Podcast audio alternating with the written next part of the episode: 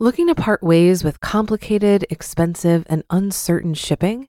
Then give your business the edge it needs with USPS Ground Advantage shipping from the United States Postal Service. Keep everything simple with clear, upfront pricing and no unexpected surcharges. Keep things affordable with some of the lowest prices out there. And keep it all reliable with on time ground shipments. It's time to turn shipping to your advantage. Learn how at usps.com/advantage. USPS Ground Advantage: simple, affordable, reliable.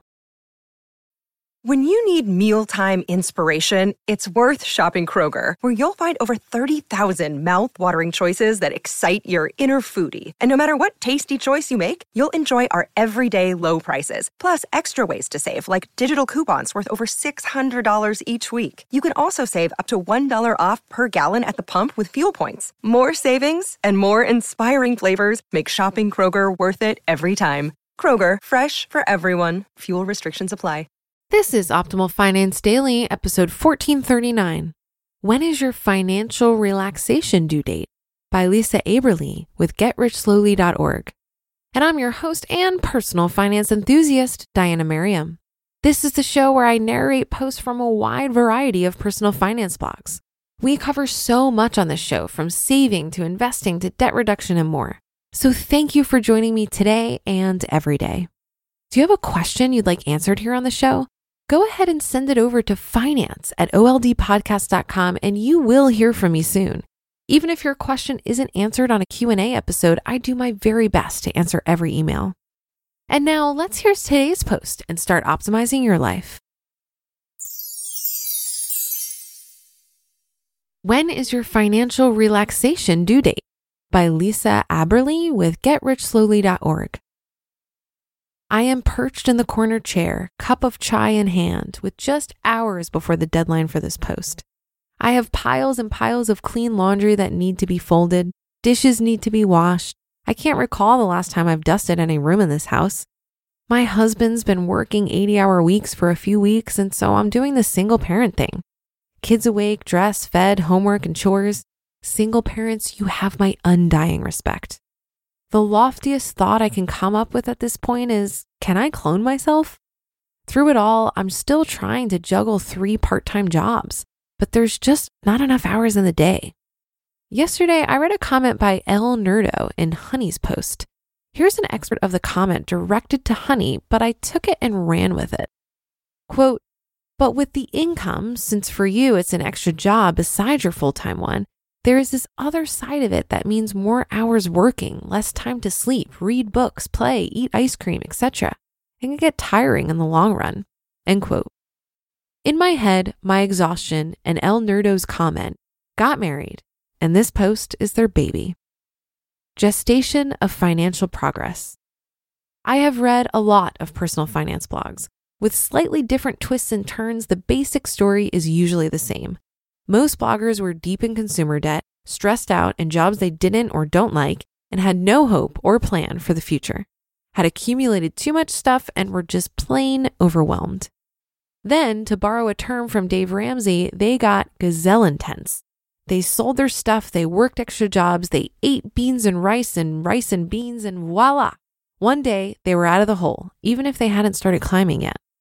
My story shares similar financial genes, though probably not as debt ridden as some. I still wanted out of the hole, so I started working extra jobs, teaching an extra class or two, and trying to cut my expenses. After I was out of the hole, I wanted to increase my net worth, so I kept working my extra jobs. We paid for our adoption expenses, beefed up our emergency fund, and got to a place where I could quit my full time job. And I did quit my job, and I thought I would have lots of free time. After all, I had freed up 35 to 40 hours per week. And elementary age kids can mostly take care of themselves, right? And they'll be in school most of the day, so what's the big deal? Ha! Around a month ago, after I was rushing from one task to another, I added up my three part time jobs and realized that I'm still working 40 hours a week, not to mention the unpaid work that I do. No wonder I feel like I'm almost as busy as I've ever been. This isn't the slower paced life I imagined. This isn't the slower paced life we planned for. And here is where this post gives birth to its point. which took long enough, but sometimes labor takes a long time. The point is, when do you stop sacrificing your health, relationships, and your time for the sake of your finances? Digging out of financial holes takes some sacrifice, no question. But at some point, like El Nerdo says, you do get tired. We're not going to live forever, so we should enjoy our life. If I take after my dad, I have about seven years left. I want to make whatever time I have count for something. When to push and when to relax. A few years ago, I was listening to Dave Ramsey's radio program. A woman called in and asked how long she and her husband needed to take on extra jobs to better themselves financially. Unfortunately, I don't remember Dave's response, but I have a few ideas of my own. If you're slipping further behind every month, it's time to push. If you're so stressed about money that you can't enjoy anything else, it's time to push. If you're in danger of defaulting on a loan, it's time to push. On the other hand, drastic life changes, whether it's working many hours or eating an inexpensive, if it's unhealthy as well, diet, isn't sustainable over the long term. At some point, things should get more relaxed. Once you've balanced your money, you can relax. If your relationships are suffering because you're spending too much time on your finances, it may be time to relax. But I am a hypocrite. I have oldest child syndrome. I'm not sure what it all entails besides being bossy. That's according to my siblings, though I will say that if everyone did what they were supposed to do when they were supposed to do it, I could keep my mouth shut. But I feel like I shouldn't relax until our mortgage is paid off even though we can make our payments easily, have paid off a sizable portion of our mortgage already, and have savings, both long and short term. I want to fill my days with as much financially productive activity as possible. Trying to cram too much into my day means that something gets pushed out. And unfortunately, sometimes those things are very important, or it may cut into my sleep, which means I'm not as patient with my kids. Because I'm kind of intense, if I had any type of non mortgage debt, I would probably keep on driving myself until it was gone. You just listened to the post titled, When is Your Financial Relaxation Due Date? by Lisa Aberle with GetRichSlowly.org. If you've been using Mint to manage your finances, I've got some bad news. Mint is shutting down. But now for the good news there's a better alternative. Our sponsor, Monarch Money. Mint users are turning to Monarch Money and loving it. Maybe you're saving for a down payment, a wedding, a dream vacation, your kids' college. I found that Monarch makes it so easy to help you reach your financial goals, whatever they are. I definitely wouldn't be able to allocate my finances or plan as clearly without help from Monarch. In fact, Monarch is the top rated all in one personal finance app. It gives you a comprehensive view of all of your accounts, investments, transactions, and more create custom budgets, set goals, and collaborate with your partner. And now get an extended 30-day free trial when you go to monarchmoney.com/ofd. After trying out Monarch for myself, I understand why it's the top-rated personal finance app. And right now, get an extended 30-day free trial when you go to monarchmoney.com/ofd. That's M O N A R C H M O N E Y dot com slash OFD for your extended 30 day free trial. Looking to part ways with complicated, expensive, and uncertain shipping?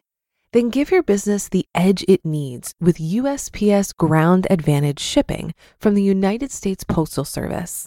Keep everything simple with clear, upfront pricing and no unexpected surcharges. Keep things affordable with some of the lowest prices out there. And keep it all reliable with on time ground shipments. It's time to turn shipping to your advantage Learn how at usps.com/advantage. USPS Ground Advantage: simple, affordable, reliable. I really enjoyed this article because it challenges an assumption I hear a lot, which is that you should keep on pushing to increase your income, decrease your expenses, and invest the gap until you reach financial independence. This idea that you're not able to relax until you're financially independent fails to notice the financial freedom you open up along the way to FI. And I just don't agree with it. While financial independence is what we're all striving towards eventually, whether that be for early or traditional retirement, I believe the milestones along the way can release some pressure and make the journey more sustainable and more enjoyable. Debt freedom to me is the first step and has been the most enjoyable step in my journey. Funding an emergency fund brings some security into the equation. Then perhaps you get to a place like me where you're coast fi and gain peace of mind knowing that you no longer have to save for traditional retirement. When you have one to two years of living expenses accessible, you have what we like to call FU or peace out money. You still need to work for your livelihood, but perhaps you can take a break and take time to find a job you really love that doesn't feel like work. Or you can make the leap to self employment like I did.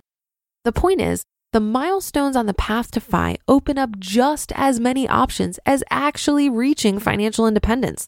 So why not take advantage of them? One thing I've realized about money is that it's only as valuable as your clarity on how you will use it and your comfort level with how much is enough. If your approach is to just get more of it, perhaps you're missing an opportunity to ask bigger questions about the role that money plays in your life. That should do it for another edition of Optimal Finance Daily. Have a great rest of your day, and I'll see you in the Wednesday show tomorrow, where your optimal life awaits.